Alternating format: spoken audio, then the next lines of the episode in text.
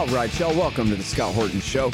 I'm the director of the Libertarian Institute, editorial director of antiwar.com, author of the book Fool's Errand Time to End the War in Afghanistan, and the brand new Enough Already Time to End the War on Terrorism. And I've recorded more than 5,500 interviews since 2003, almost all on foreign policy, and all available for you at scotthorton.org. You can sign up for the podcast feed there, and the full interview archive is also available at youtube.com slash Scott Horton Show. All right, you guys, on the line, I've got Colleen Rowley. She was Times Person of the Year in 2002 because she was an FBI lawyer in Minneapolis, and her team had arrested Zacarias Moussaoui. And as Lore has it, and I think it's true. If they had only been allowed to do their job and look at this guy's computer, it would have led them right to some of the Al Qaeda pilot hijackers from September 11th living in Florida at the time, and they could have stopped the attack. But they were not allowed to do their job because Washington, D.C. said no. And uh, so then Colleen Rowley came out and blew the whistle and told the whole story and warned the government you shouldn't attack Iraq because, boy, you want to talk about making our terrorism problem worse. All that was in um, her big letter to the Senate that was published in memory serves May 2002 and uh, made a big splash and has had so much great stuff to say and has written so many great things, especially for consortiumnews.com uh, over the last 15 years since too. Uh, welcome to the show. How are you doing? Oh, very well. Uh, that was a great summary um, you know, as it it's been agonizing to to live through 20 years of of just nothing. But I don't even know how to describe it. It's just like one domino hits another one. It, it's kind of it reminds me of the Pete Seeger song "Waist Deep in the Big Muddy." Uh-huh. You know, it's it's like we're eyeball deep in the big muddy, and the big fools still say to keep pushing on. It's it's incredible that no one can figure out when when uh, really terrible mistakes and fiascos some of them very reckless. Uh, and no one can figure that out afterwards and correct them, but instead just keep pushing on. And, and that's the, I think, where we find ourselves right now, especially with Afghanistan ending, although perhaps there's a moment, a, a short moment of recognition. You know, we can hope uh, about that, but it's, it's really sad to see that. Uh, none of very few if any of the uh, truth came out about 9-11 yeah, I, I shouldn't say that. I say some did. Some truth eventually came out in all of these official inquiries. The uh, Congressional Joint Intelligence Committee inquiry w- was pretty good. They actually did investigate Saudi Arabia's role, although although it was blacked out for years and years and years. And then Zelikow, when he did the 9/11 commission, he just totally omitted it and uh, of course, the there was an inspector general report, hundreds of pages long, that my memo led directly to. And even in that inspector general investigation, we now know that one of the agents who was assigned to the CIA counterterrorism uh, unit was told he had to lie. Uh, and that was again about their fail, the CIA's failure to warn the FBI when they knew two of the hijackers had uh, come into California.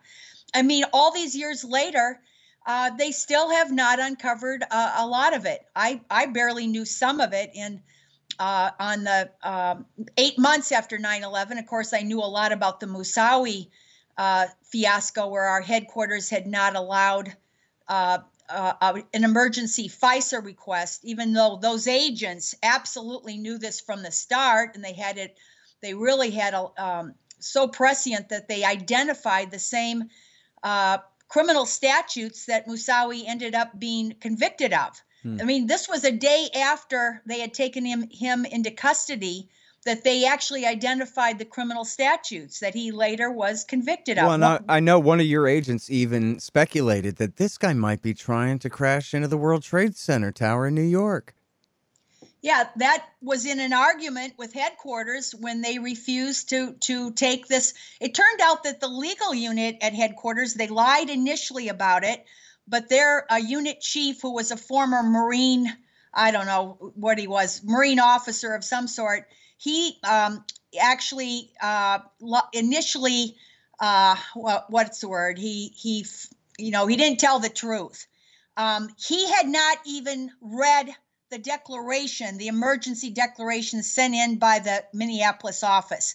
He had only listened to the supervisor give him give him a five minute uh, oral briefing. Oh yeah, they don't know anything in Minneapolis. You know, uh, they think there's something here, but there's nothing. That was the oral briefing instead of reading the actual facts for himself. But he didn't own up to that until a lot later.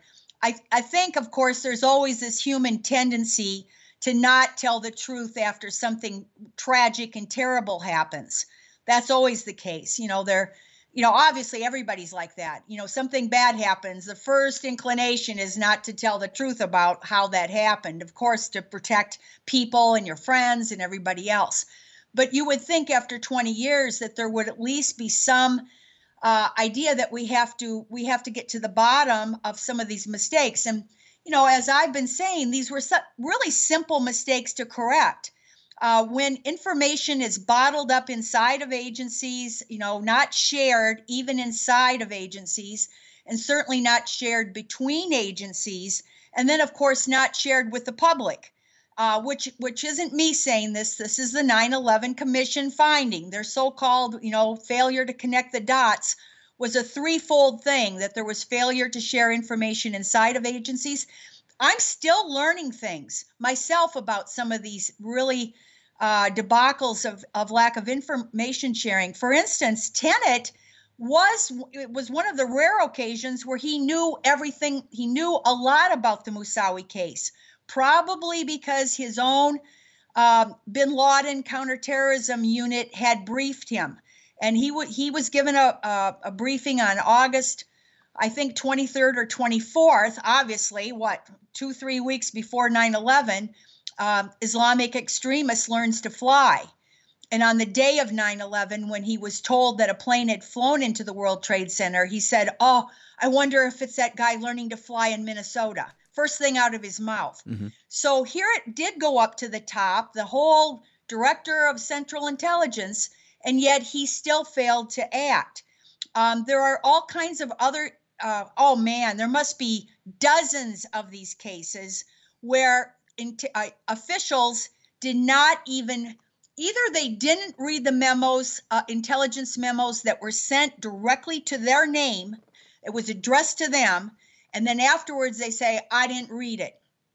Uh, Tenet said none of his officials read these key memos about uh, the two hijackers coming into California, when in fact it looks like it looks like most of them did read it. But he then, of course, could lie afterwards and say, no, they never read it. The same thing happened in the FBI. Uh, I was made aware, I, I, think there was an article a couple years ago because it was an exhibit in the Moussaoui trial but there was this really uh, important uh, intelligence memo, April of 2001, written in April 2001. And the title of that memo in the FBI that was sent directly to eight or nine, the director and eight or nine of his top assistants. And it was entitled um, uh, Chechen terrorist leader Abu Khattab and Osama bin Laden are entwined and going to attack the United States. And then it had all the, you know, the substantive uh, details be, uh, underneath that. Now, the reason they said that the that the agents in Minneapolis didn't have probable cause was because the intelligence uh, that came directly from France, he was on their terrorist list, uh, was that he was he was recruiting and working for Abu Khattab, the Chechen terrorist leader. So the, the headquarters uh, was arguing, well, the Chechens, you know, they're they're kind of our assets. They're not they're they're not terrorists. They've never been in a FISA document before, and so that was later determined to be a mistake by the inquiries that it, the Chechen group was actually a terrorist. But besides that, besides that, here's this memo from five months before that says Khattab and Bin Laden are buddies. They, they were they were working together during you know Charlie Wilson's war when the United States was funding and arming the terrorists in uh, or what do you call them the the jihadists in in uh, in Afghanistan in order to uh, at Zbigniew Brzezinski's big plan to push out the Soviet Union. So they were actually aligned with each other. So I mean, there was there were so many different ways that 9/11 could have been prevented on a on a whole. It's not just one way. Uh, obviously, when they find out that Moussaoui was being paid by uh, Khalid Sheikh Mohammed's right hand man, as as was Mohammed Atta and all the other uh, terrorist suspects, that was one way. That takes a little while to find out those connections. But then the Phoenix memo said we have to do a direct uh, investigation of all the terrorists in flight schools. And you know, so for instance, Moussaoui in this flight school here in in uh, the Twin Cities, uh, he stood out like a sore thumb to the point where two of the flight instructors separately de- decided to become whistleblowers and go against their own flight school and calling the FBI. They called each of them called separately about an hour between each other. And they got into all kinds of trouble with their employer for doing that. But they said, you know, he's the most suspicious student we've ever had. Well, if you, in hindsight, when you start asking the questions at the other flight schools, so for instance, Mohammed Atta, he stood out like a sore th- thumb as well. Um, you know, so that's another way that this could have been prevented. But the easiest way it could have been prevented was just to have warned the Federal Aviation Administration that they needed to shut the cockpit doors so that uh, whether it's a crazy person or an unruly passenger or a terrorist, they cannot get into the cockpit. And that was actually broached even before 9 11 due to other incidents, not necessarily terrorism, but just due to uh, drunk passengers or, you know, people that were had some domestic terrorism or whatever it was. So that had been broached, but it cost a few hundred dollars to make sure that the cockpit doors would not open. And so that was the easiest thing. And, and in fact, our agents insisted that FAA be warned. But what happened in that case, too, was headquarters watered down the warnings, and uh, FAA did not follow through or, do, or warn anybody or do anything. Mm-hmm. Let me ask you something here because, especially, this is an interesting question 20 years later, I guess, that the kinds of things you describe are such mediocre failures, and so many of them, and leading to such a catastrophe that then had such consequences after that too. And so even from the very beginning, people said, and especially when you look at how cynically the Bush administration exploited this tragedy, that it seems like the CIA and the FBI and the NSA don't like each other and don't cooperate well is just a limited hangout. That they must have let this happen deliberately or even made it happen deliberately. Because how can you explain this many cops and spies being this bad at such an important job. And I'm not trying to straw man it. I'm, I'm I'm trying to make it like a fair question. And people think that it must have been a deliberate blind eye. Colleen, what do you think about that? You know, I think I have a, I keep an open mind about this. Um, and I and I also will caveat that I'm aware of a lot of um, for your for your listeners if they don't know what Peter Principle is. Um, it is jaw dropping. Um, so the Peter principle is is pretty amazing. Especially in the FBI, it was bad because no one wanted to go into management. So people that were at headquarters were often like uh, they were ambitious. Obviously, they raised their hand to go, but the best and most competent uh, agents actually did stay in the field. Um, so we would always talk amongst ourselves about these empty suit uh, officials who, frankly, when they tried to go through the revolving door after retirement. Even Louis Freeh was like this. Louis Freeh went through the revolving door to a seven figure job at a credit card company and I I think he was fired after a short while for incompetence. And and the same thing happened with some of my uh, of the other uh, ADICs, the assistant director in in New York, he was fired from security like a short while after. So there was that problem. So you can't deny that this Peter principle, where you know they always say you you rise two ranks above where you're competent, but actually in some cases I think it's five or six ranks from what I've viewed in the government. Okay, so besides that though, I think it would have been possible because the CIA knew so much about this, having monitored that Al Qaeda summit meeting in Kuala Lumpur.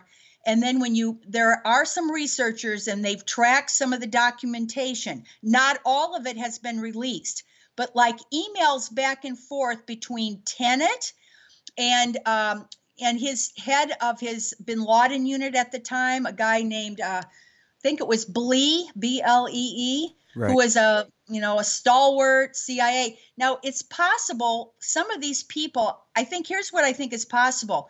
There are some times when some of these high-ranking officials think they have the green light so they they're they're not exactly rogues because they they actually think oh yeah you gave me a wink there so when when they think they have the green light then they take it on themselves to give plausible deniability to the the top echelon and so I, I think this i've seen this happen of course some of this happened with the torture program and they were trying to keep uh, you know bush uh, the so-called White House principles from no, or the White House principles were trying to keep the president from knowing all of the details about waterboarding and torture, etc. So that that can happen. It obviously has happened before, and I so I would not put it past some of these people who were very connected to SOP. Like for instance, Tenet. I didn't know this until recently either, but Tenet was really close with Bandar bin Sultan, who was uh, the U.S. ambassador. His nickname was Bandar Bush because he was also close with the Bush family. Mm-hmm. And if Saudi Arabia knew a lot of this, they were tracking. uh, In fact, I think Bandar bin Sultan actually once commented that Saudi Arabia had been tracking all of most of the of the um, 9/11 attackers. They'd been tracking them, and they knew these things. Mhm. So then the question arises: Well, what did you pass on then to people like Tenet or etc.? So again, there there's there's motives here. Uh, it took how many years for the 9/11 families to learn just the most meager information about the uh, Joint Intelligence Committee uh, inquiry, the, the information that came out linking uh, Bandar bin Sultan and some of the other Saudis to the helping and supporting the hijackers when they came into the um, new, into the United States. Yeah. So that took how year how many years, and then it took a an act of Congress. It took an act of Congress to allow the uh, 9/11 families to even be allowed to sue Saudi Arabia, and even then, Obama vetoed the the legislation in, and had to be overruled. I mean, this is quite an incredible situation after all this time that the truth about 9/11 is still somewhat I I would say that I, I definitely agree with the 9 11 Commission about the failure to share information. I think that is absolutely true. Um, and I've seen this, and there are reasons for it, lots of reasons. These bureaucracies are really bad this way. But um, there's also the possibility that there was a little bit worse agenda. The you know the the neocon project for the new American century. If we just get our new Pearl Harbor, we, we can go on the war path and start our regime change operations in the in the Mid East. Yeah. So it, there's certainly that's in the background. There's cer- certainly that's in the background. So I'm and- a I'm a Gareth Porterian on this, which is that the real, you know, kind of obvious thing in front of all of us here is that the narrative inside the White House was the neocons and the Rumsfeldians saying, "Don't listen to the CIA yapping about Al Qaeda. They want us to go to Afghanistan. How the hell are we ever going to get to Baghdad if we're stuck in Afghanistan?" So blow that off. What are they going to do? Set off a truck bomb overseas somewhere or something? Keep your eye on the ball. Going to Baghdad. And then once it happens, they go, oh, yeah, I mean, Saddam could give weapons to Osama, you know, in the most cynical way. But that, that you know, that kind of uh, dividing of their attention or, or distracting of their attention in that way is easier explained simply by people possessing other agendas rather than really believing that somebody's going to knock a tower down around here soon. That's a that'd be a pretty big act of treason. I don't think there's even a neocon or a Cheney that has the courage to go that far. But I'll tell you what, the dog that didn't bark about this, honestly, to me, is from the FBI. Or the dog that did bark, or but bark only growled in one direction or something. That because some FBI agents talked to Greg Palast, in November 01. And they were mad as hell and said, We could have stopped this attack, god dang it. But you know why we couldn't? Was because the Bush team told us back off the Saudis. And that meant that was taken really severely and it shut down all these multiple investigations into terrorist financing inside the United States and all the money trails that these, you know, uh, accountant FBI agents were tracking. But the reason why, and they didn't believe, they weren't suspicious at all at the time that, oh, that's because Bush and PNAC wanted an attack to happen. It was because they were worried that all these money trails went back to their friends in Houston who, you know, had all these close ties with the Saudis. And, you know, Prince Turki and the Saudi government had been paying all this protection money to Al Qaeda to not attack inside the kingdom. And then, you know, a lot of that money was washing around, and a lot of these people have business ties to Enron and whatever other, you know, companies down there in Houston. And so let's just not look into all that. That was one thing. And they didn't think that SOB Bush, he wanted this to happen, which you would think that they might think that if that was actually what they were stuck in the middle of. You know what I mean? But it, it didn't feel that way to them. And the other one is Ali Soufan. And I kind of have my problems with him because I get his daily email and he makes me growl. But mm-hmm. I, I do think he's essentially an honest guy. And he was the FBI agent investigating the Cole attack in Yemen. And he did this interview with um, Looming Tower, Lawrence Wright, that wrote The Looming Tower. And it's filmed by Alex Gibney, the famous uh, documentarian. And he's talking with Doug Miller, and I'm sorry, the other guy's name, who are the FBI agents who say that they Mark were not Rossini. allowed. I'm sorry? Mark Rossini. Exactly. Thank you so much. So it's Doug Miller and Mark Rossini and and Ali Soufan talking, and they're talking about how they weren't allowed to tell the FBI. None of these guys are suspicious that this is a let it happen on purpose type thing. When they tell their story, you can tell. I mean, you can kind of you could tell these guys. That's not what they think happened.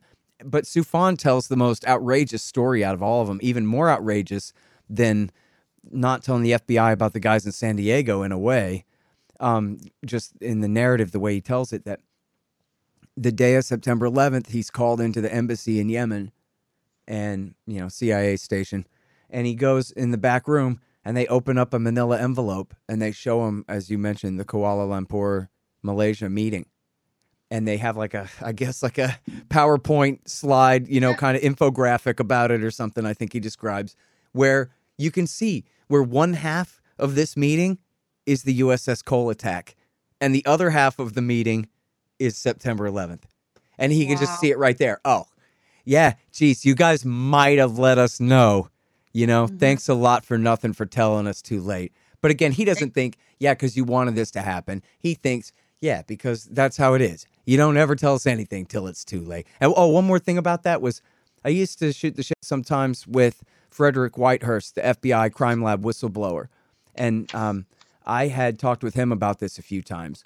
And he told me that, like, listen, the TV kind of idea that if a FBI agent does a good job and takes his work to his boss, that his boss will say, Good job, Jenkins, here's some money. Go and do more of that good work pursuing that. That just never happens ever, ever. That the, you don't know what happens to the work that you did, but if anything goes anywhere, they hand it to somebody else and not you. And you just get a new job, and it's like working at McDonald's or something where you're just only responsible for one little piece of a thing and there is no kind of broader narrative. So there is no character in this movie who gets the Florida memos and the Arizona memos and the Minneapolis, Minnesota memos and and the rest of them all and kind of can piece it together. It's all just sort of inside the FBI or the CIA or anywhere is sort of floating around. But I don't know. Anyway, Yeah. I don't want to I- oversimplify it or let anybody off the hook either. But I'm just saying that makes sense to me. You know. No, and what you're describing is kind of what I was trying to say about individuals and the Peter Principle. The bureaucratic nature of the whole thing is also a problem. But still, those things can be fixed a lot easier than launching.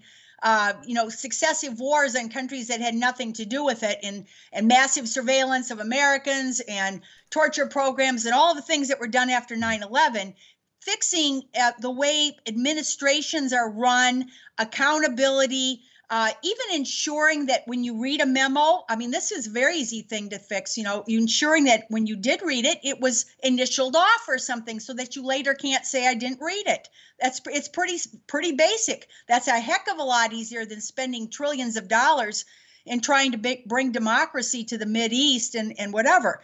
Um, let me just comment there, though, about the let it happen in, in Pearl Harbor. There's also this thing that when these planners, uh, the Pentagon is famous for having backup plans plan A, plan B, plan C, plan D. So that's a smart thing, actually, you know, not to put all your eggs in one basket on plan A, but think, oh, if that doesn't work, then we go to plan B. So that's that becomes a way of thinking so that when you say, if we ever get our new Pearl Harbor, there's somebody says, well, we know we're going to get something. Okay, that's just that's for sure. We're you know we're going to get things happen, and then the question is, can we, uh, as Karl Rove said, make our own reality? Can we use any uh, incident? You know, Gulf of Tonkin. I mean, this is very famous in wars that they can right. use almost uh, Lusitania. I mean, on and on and on. Uh, you can use any incident uh, to then get your agenda going. Hey, they so seized they guns that, after Katrina. Nobody blames them for causing the storm or for blowing. A few blow them up for uh, blame them for blowing up the levees or something, but not really. But they just exploited it anyway and said, "We're going door to door. See what that's like." Taking people's rifles. that's that's the shock doc. You know, it's it's what is about the shock doctrine. When anything happens in people, we're seeing it now with COVID. Actually, I I hate to change the subject to this politically incorrect, but yeah, go we ahead. are seeing we're seeing the way fear can be used with anything to ramp up a completely wrong approach or whatever, you know, completely wrong headed solutions. You know, I, am very much against the forced mass vaccination project that's going on. And i don't think it's a solution at all. You're you're seeing a lot of scientists saying it's not but that's be, i brought up a, a politically volatile thing but it's it's this is what happens. And and so you have that shock doctrine where you know anything that happens. But I want to go back to Gareth Porter because what you said about the Bush administration not wanting to upset Saudi Arabia, um, you know, he did a lot of great investigative work of these earlier Al Qaeda attacks in Saudi Arabia. Yeah, the so Khobar once, Towers. Uh huh. That's right. Yeah, especially. And so once our ally bin Laden and and the other Saudi jihadists that were sent into Afghanistan to do be our proxies and fight uh, with the Mujahideen. So once that's over, um, and then we we launched that set, that first Gulf War bin Laden apparently wanted to to be involved again. You know, the jihadists could go and fight, uh, um, could fight uh, Iraq, and Saudi Arabia then chose the United States, and then we kept those uh, bases there. So there was this motive for Al Qaeda to get mad and start going after um, military people stationed in uh, Saudi Arabia. Initially, there was some bombings in Riyadh in 1995, and then the terrible Khobar Towers bombing of this Air Force dormitory that killed 19 uh, airmen and wounded over 300.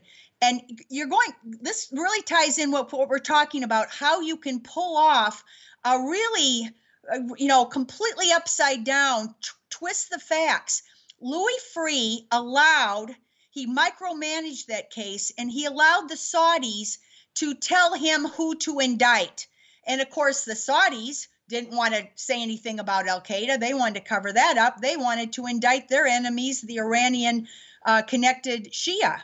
And so on his last day in the office, Louis Freeh uh, made sure that 12 of these Shia uh, Iranian connected uh, people were, were indicted for this really terrible uh, terrorist attack in 1996. Mm-hmm. And when you read Gareth Porter's, there's a lot of evidence that this was totally wrong. Then, in hindsight, you also see Louis Freeh uh, becoming one of the MEK. Uh, whatever it's called, the Mujahideen Khalq, which is this group uh-huh. trying uh-huh. to topple Iran, and he becomes one of their paid uh, lobbyists, you know, Amazing. advisors, whatever he is. Yep.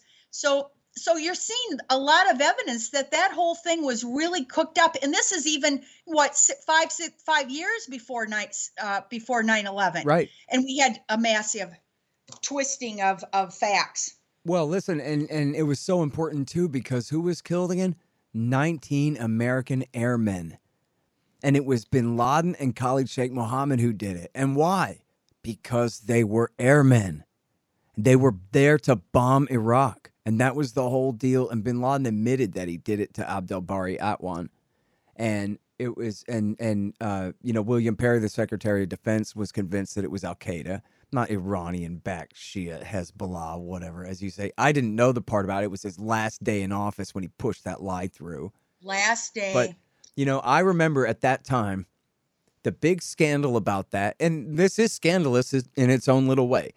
But the scandal about that wasn't even the 19 killed much less anything about the motive. Because you know when they blamed it on the the you know Iranian Shia back thing, Saudi, whatever, they might as well just blamed it on nothing, and the thing just went away because that didn't make any sense. They weren't going to bomb Tehran over it, and so they just didn't do anything, and it mostly just kind of went away. So the scandal was that there was a lady at a rally who yelled, "You suck" at Bill Clinton.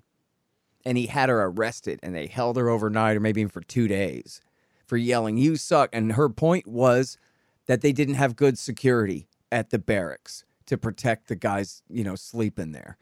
And mm-hmm. which was the same thing that had already happened. That should have been a lesson of Beirut. You have a barracks in a foreign country like that. You have guys with machine guns at the gate, for God's sake, you know, whatever kind of thing.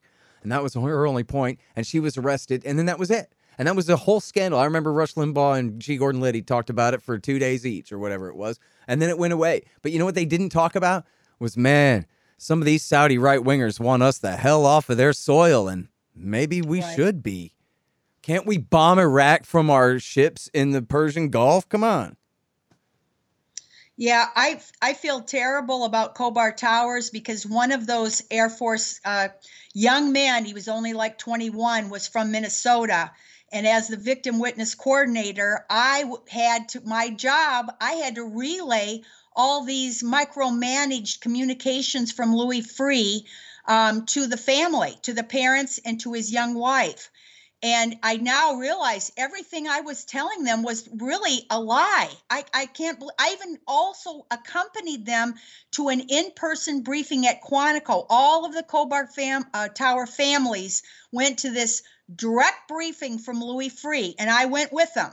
And I'm thinking back to this, and of course, nobody, they don't know anything. The, the families didn't know anything. Can Can you imagine though what you're doing? I mean, the same thing happened with the 9/11 families. And I think back to being in the room and thinking to, they're they're blaming the wrong people. I had, of course, I had no knowledge at the time, or I probably would have been a whistleblower and I would have lost my pension a long time before uh, later on because I didn't know that this was that bad. And I did not know how bad Louis Freeh was at the time. Yeah. I knew him personally from New York City, uh, working in the organized crime, and I had no idea that he would turn out so bad. But I, I go back to my power corrupts and that's the problem is these people can actually start off okay but when they're in these environments they get so corrupted by the money and mm-hmm. and by the the, the influences and the things that they they go around the block and they say this is the way I do it. And and Louis Freeh is a prime example of that because I don't think he started off that bad, but boy, he's terrible now along with all the rest of them. Mm-hmm. Hey, y'all check out our great stuff at libertarianinstitute.org slash books.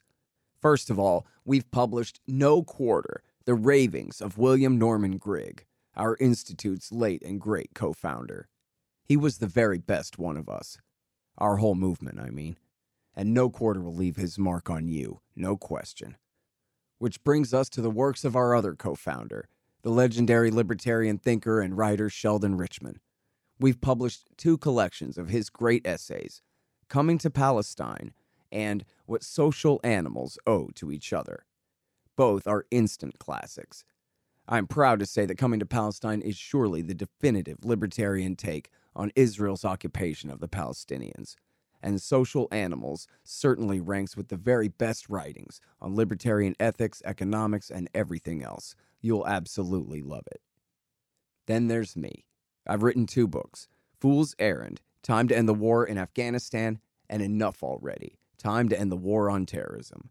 And I've also published a collection of the transcripts of all of my interviews of the heroic Dr. Ron Paul, 29 of them, plus a speech by me about how much I love the guy. It's called The Great Ron Paul. You can find all of these at libertarianinstitute.org slash books. All right, I want to go back to something you said about uh, Richard Blee, who I'm not exactly sure what his title was inside the bin Laden unit there. Maybe he was Scheuer's replacement. I get them confused. There's a bunch of different ones. I think ones. he in- might have been because he was the head of it. and there's a lady named Michael, and I just get lost. But anyway, uh, or maybe that's her alias, or I don't know what it, how this thing. But um, I get all confused. But I'll tell you this is uh, Ray Nowaleski, and I have his book, and I always say his name wrong. Sorry, Ray. I went out to dinner with the guy. He's a very nice guy, and he, uh, uh, my wife, uh, Larissa Alexandrovna Horton, helped make um, his uh, movie Press for Truth back what a long time ago 10 12 13 years ago or something like that um, and uh, so he went and met with Richard Clarke. And you know what? I can only find the Rich Blee podcast one, but I could swear to God that there was a part two of the thing and that it was a video thing on YouTube. Or maybe I, I have it confused, but I could swear there's two parts, but I can only find one now. Anyway, they went and met with Richard Clarke.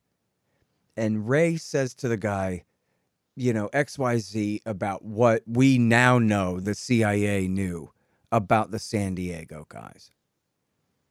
And Clarke, seemingly honestly, I mean, he's got a reason to deny it.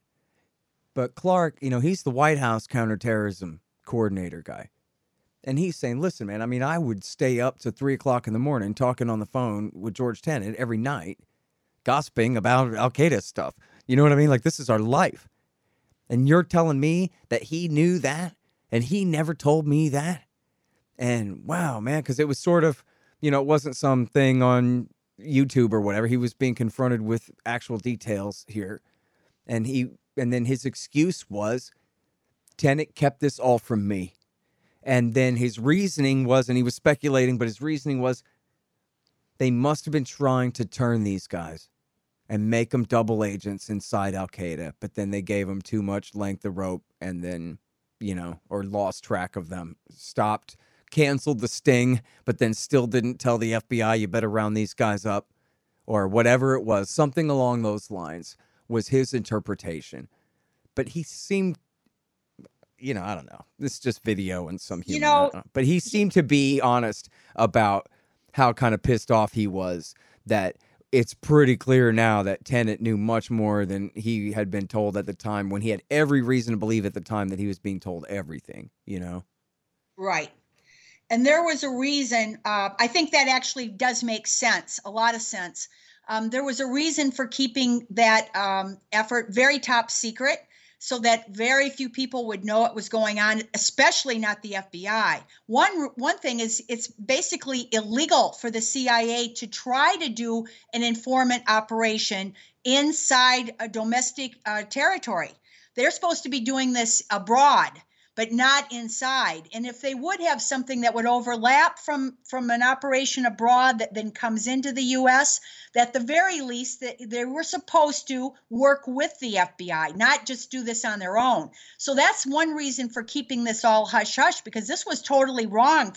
Even if it had worked, even if this if this flipping thing had worked, and then that so that does make sense uh, and it's it is a reason why it was kept so secret the other uh, thing here is informants going south uh, so-called uh, efforts to develop informants in, in fact i think Awlaki Awlaki was a, a, a failed effort they Right. approached him they tried to blackmail him uh, through sexual uh, incidents, etc. And he says, "No way, I'm getting out of here." And he, he went off to, to Yemen. But that he was a failed attempt to flip somebody. And then, of course, you look at the operations of of Whitey Bulger and and Scarpa and, and all of these cases. And actually, Bin Laden is and, and Abu Khattab are not too different because when you're operating assets abroad as proxies, then when they turn uh, things turn you know it's you have to figure out if you're the official how how can we sell this now this was our this was our a guy but now they have you know now they're our enemy. They turn so and and why did we do this? Why did we arm them? Why did we fund them etc so people want to cover up the dirty laundry involved in this whole thing about using you know for lack of a better term informants assets proxy forces. Oftentimes these go south. It's not uncommon for them to go south. And certainly that seems to be what might have happened in California. Maybe through one of these Saudi officials, there was some way that they thought they could get their tentacles in there and somehow, you know, somehow get some leverage or something. But if you actually did a study of how many don't work and turn bad and that there's an attempt, it's probably many more times than the successful times. Mm-hmm. Uh, and again, this is just anecdotal, but from what I see, there are many more attempts at this that don't work that do in that actually are successful. Yeah. And you'll never hear this from the agencies because this is their bread and butter. Uh, this is the secret world of agendas and again this whole thing of using uh, different people for different reasons. Yeah.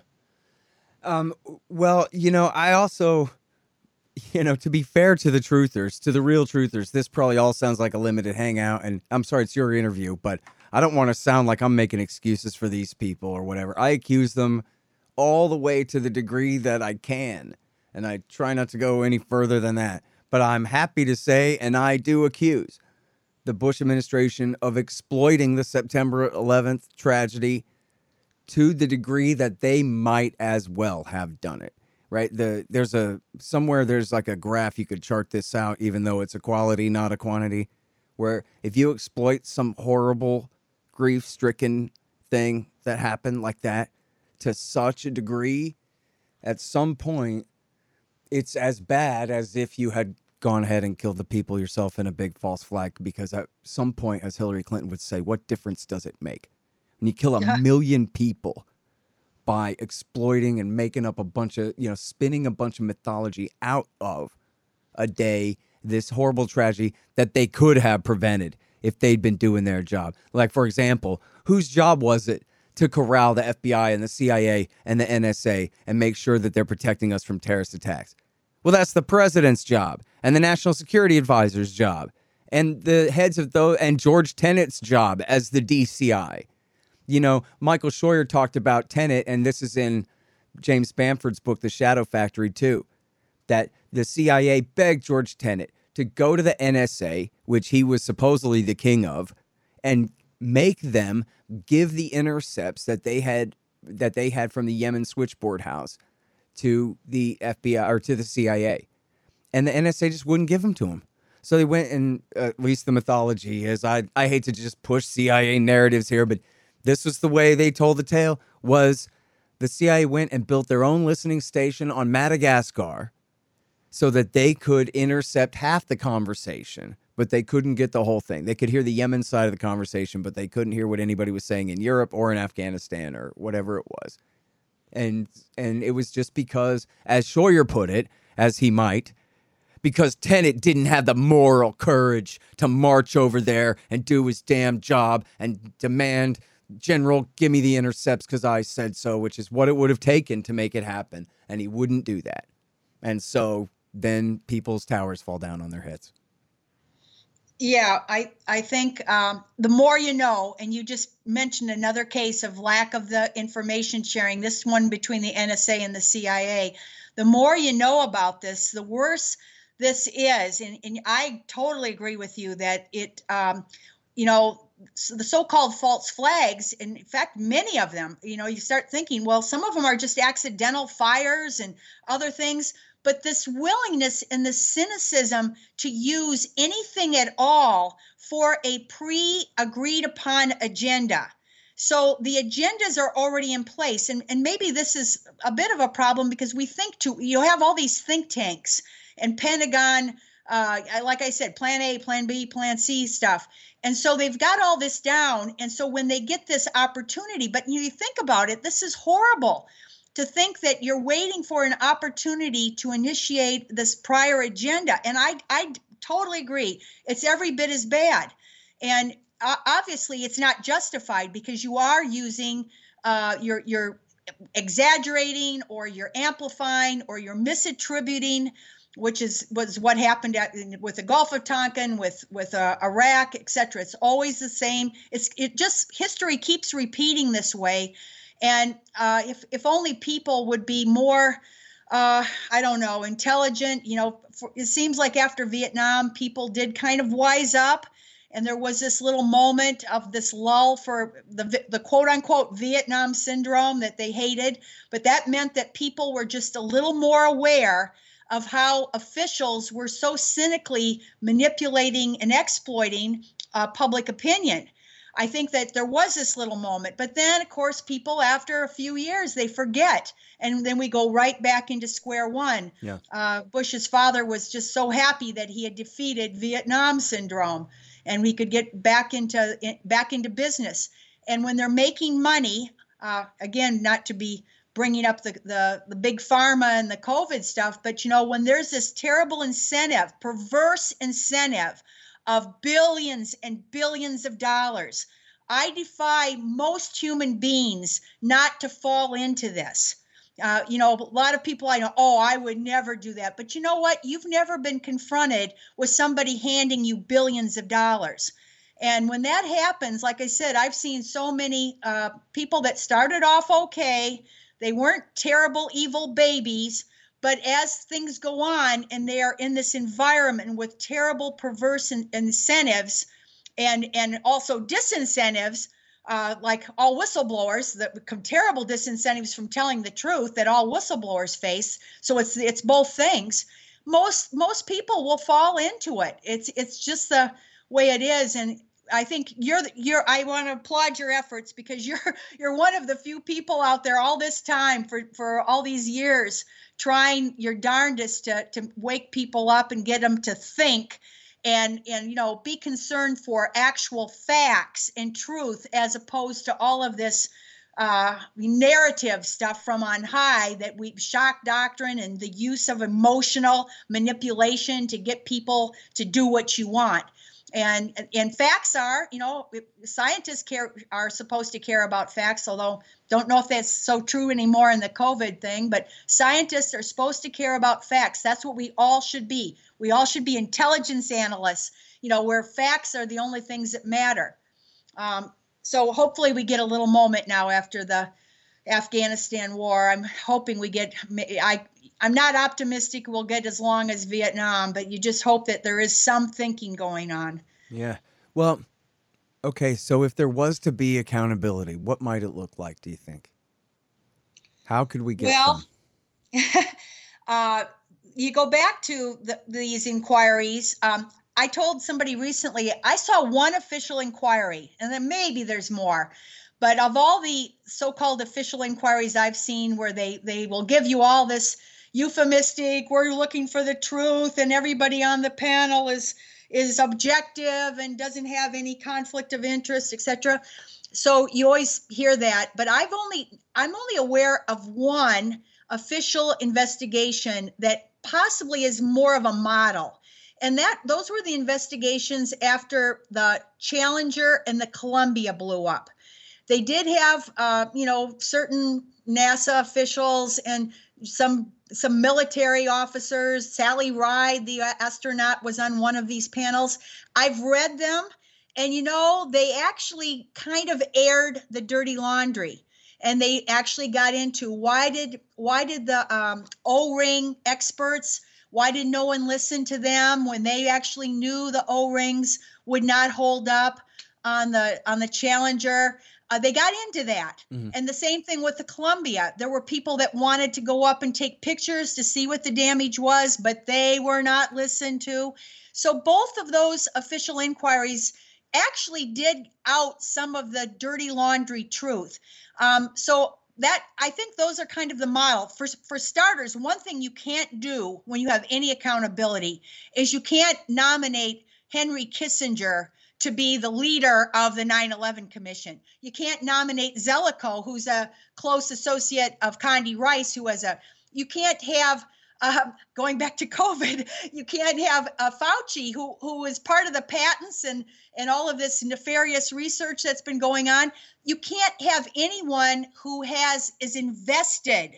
If they're invested in this, uh, then of course there's no hope for the truth to come out and unfortunately i think what we've been seeing for so many years now is is such kind of widespread corruption of conflict of interest uh, the talking heads for our, our mainstream media has Brennan and all these generals. There have been a couple articles. Well, they're all sitting on boards where their stock in weapon companies has gone through the roof.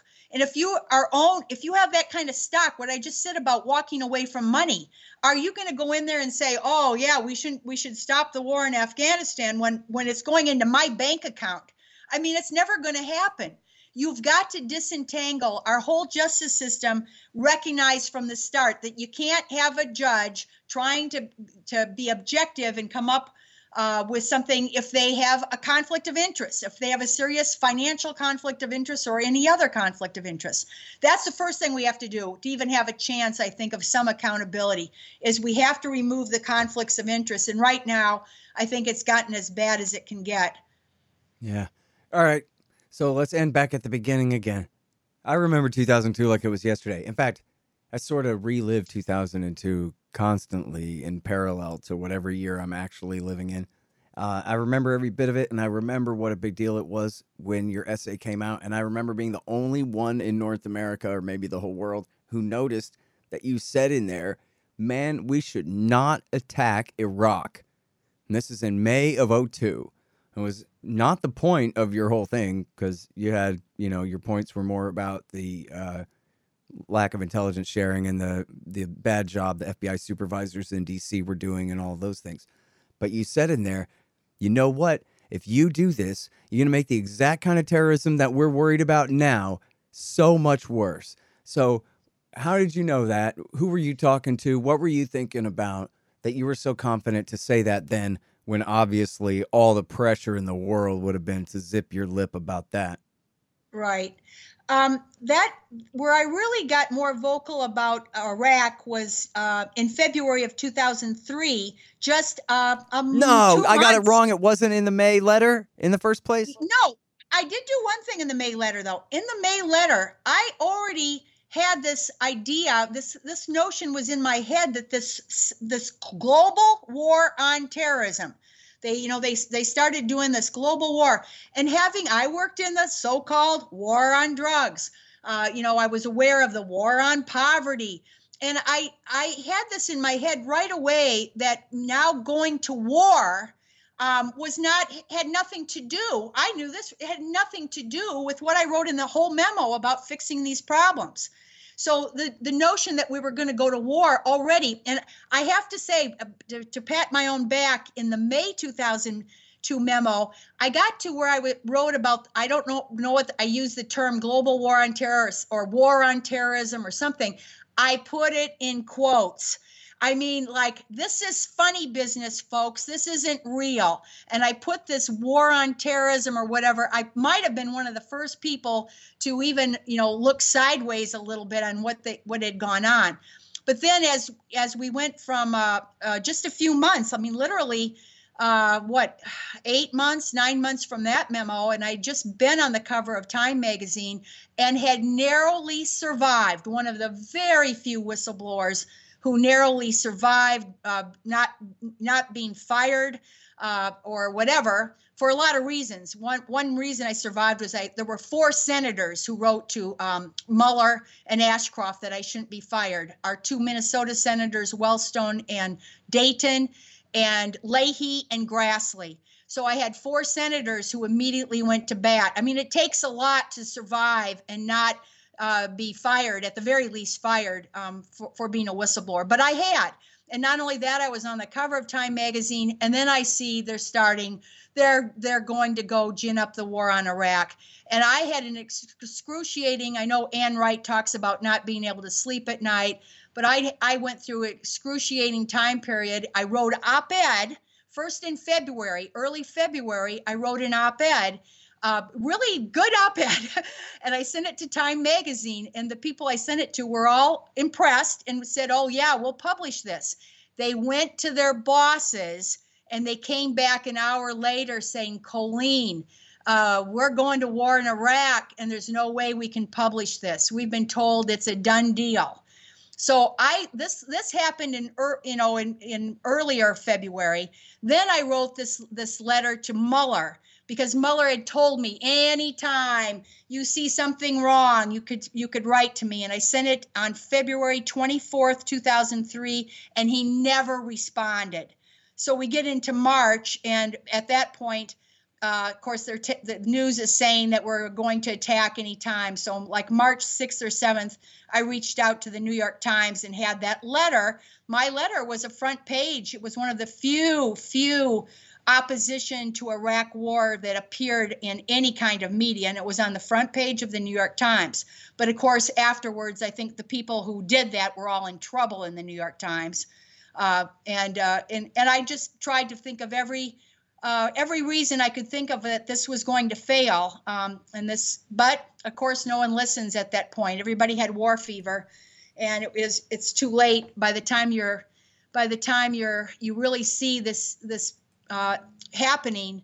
It's very difficult to stop because they own the media, and you that's where there were a lot of there were a couple other people, Scott Ritter and there were only a couple of other people trying their hardest. Even Walter Pincus was buried on his own Washington Post when he published some of this stuff that we, you know, oh, it's not true. Colin Powell this said this, it's not true.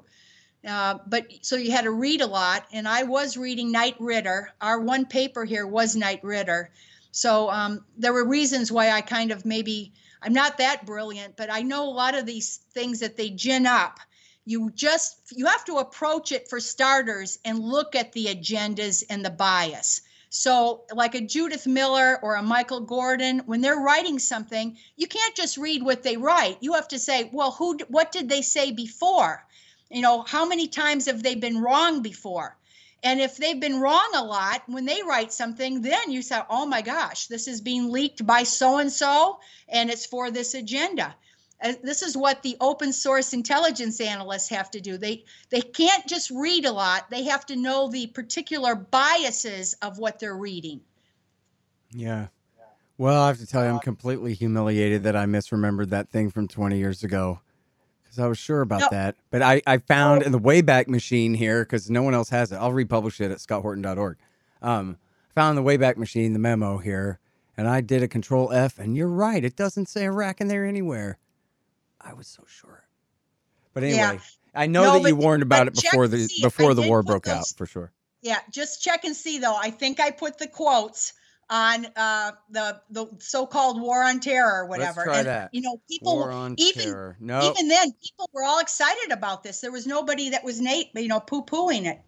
Well, not well, exactly those words, but I'm sure it's in there somewhere. It looks like it's a few thousand words here, so I'm gonna post it at uh, scotthorton.org/slash fair use, and then I'm gonna read it. It's been too long. I misremembered it. Oh, I hate that.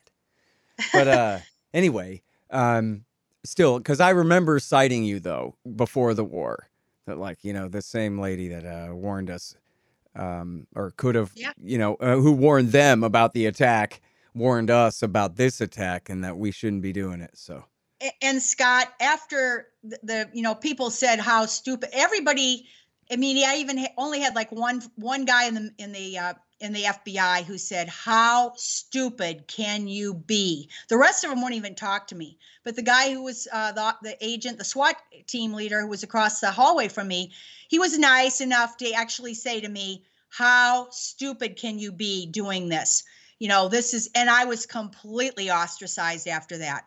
I had no, I mean, basically at that point, I was just lucky to make it to retirement um, they told me that if I re- retired early, then they would. Uh, uh, they the OPR they started a um, miss what is it called misconduct investigation for having talked with the New York Times, not authorized to talk with the New York Times, and so uh, that that was hanging over me.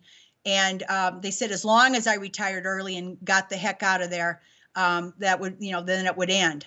So and I would keep my pension but you can't speak out against war during a war fever. That is incredibly, almost impossible. And my husband said, you know, there's that old uh, Camus.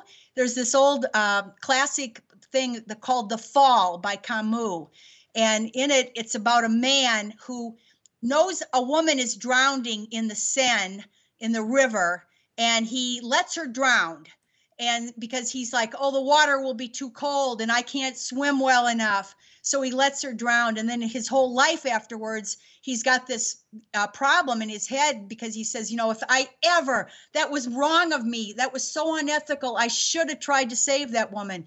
And so, and he becomes a drunk and everything else. And then at the end, he says, if it ever happens again, if I'm ever walking by the river and there's somebody drowning, I will save them. And then the end of this this Camus uh, book, The Fall, is, but the water is always going to be too cold, and I can't swim very well. And that's a really great paradigm for these types of really horrible things where you're you're basically you know Julian Assange and and Daniel Hale you know this idea of of martyring yourself you know most people will say you don't have to martyr yourself you don't have to martyr your family uh, in order to tell the truth. But in these horrible situations of groupthink and obedience to authority, Milgram and, and, and whatever, these terrible groupthink situations, the banality of evil is what it is. Uh, yes, you do. Unfortunately, I, I I think that's really the only thing. Is Assange, of course, is has turned out to be a complete martyr uh, on this, and and I, you know, you can uh, hope and pray that something breaks loose on this, but it's this is the situation we find ourselves in when when we're in these really shock doctrine banality of evil type situations and it's really there's no good answers no good answers. Yeah. All right. Well listen thank you for spending time talking about this with us today. I really do appreciate your perspective. I know the audience will too. Well i appreciate your effort so much and i um, well just have to keep muddling through and and try to keep up as much as keep up as much energy as we can. Yeah. And by the way you know i don't know this has never really come up mm, and i know you're too smart for this but for you and or any of your buddies who were in your office or your ex buddies in your office back then it really wasn't y'all's fault right? Like you really did try and dc just wouldn't let you. So i don't know if you ever beat yourself over the head with that like oh i should have got on a plane to dc and yelled at them or you know, some kind of thing like that. But it doesn't. It sounds like you did everything that you could, right? Well, I wasn't the main player, but the agents, these two agents actually did. They were just so on top of it. You can't fault them at all. Um, in fact, I was the day of 9/11. We were talking about this, you know, when we were walking over to the U.S. Attorney's office and and saying, "Oh my gosh, you know, this we we knew it from the start that this could have been prevented." And uh, the agent didn't know how badly watered down that warning to the FAA had been, but he, he tried separately. He tried separately to do a local warning. I mean, they did everything. I, I don't think they can really. Uh, you know, it's these kinds of situations. You can only do what you can do. Um, in my case, you know, I, I was just the legal counsel. Um, I, I think I tried to, to uh, get the truth out afterwards and getting the truth out afterwards uh, of course was partially partially successful but even then it wasn't you know it didn't really change anything. Yeah. Well you never know. Uh, I, I think that's probably not true. Um, but um, well i'm not going to say oh yeah no now the fbi and the cia are great at their stupid jobs or what you know that's not my point but uh, I know you've done a lot of great writing and taught people a lot of stuff. I've learned a lot from you over the years, so that's a little something. yeah, that's. I think that mu- that mutual education um, is a factor. So you just keep up doing what you can, and then hoping that other people pick it up. You know, and and and uh, the younger generation, who knows? But we we, ha- we have to continue on. Yep. Well, thank you so much for your time, Colleen. Really appreciate it. Okay. Good good afternoon. The Scott Horton Show, Anti-War Radio, can be heard on KPFK 90.7 FM in LA, APSradio.com, antiwar.com, scotthorton.org, and libertarianinstitute.org.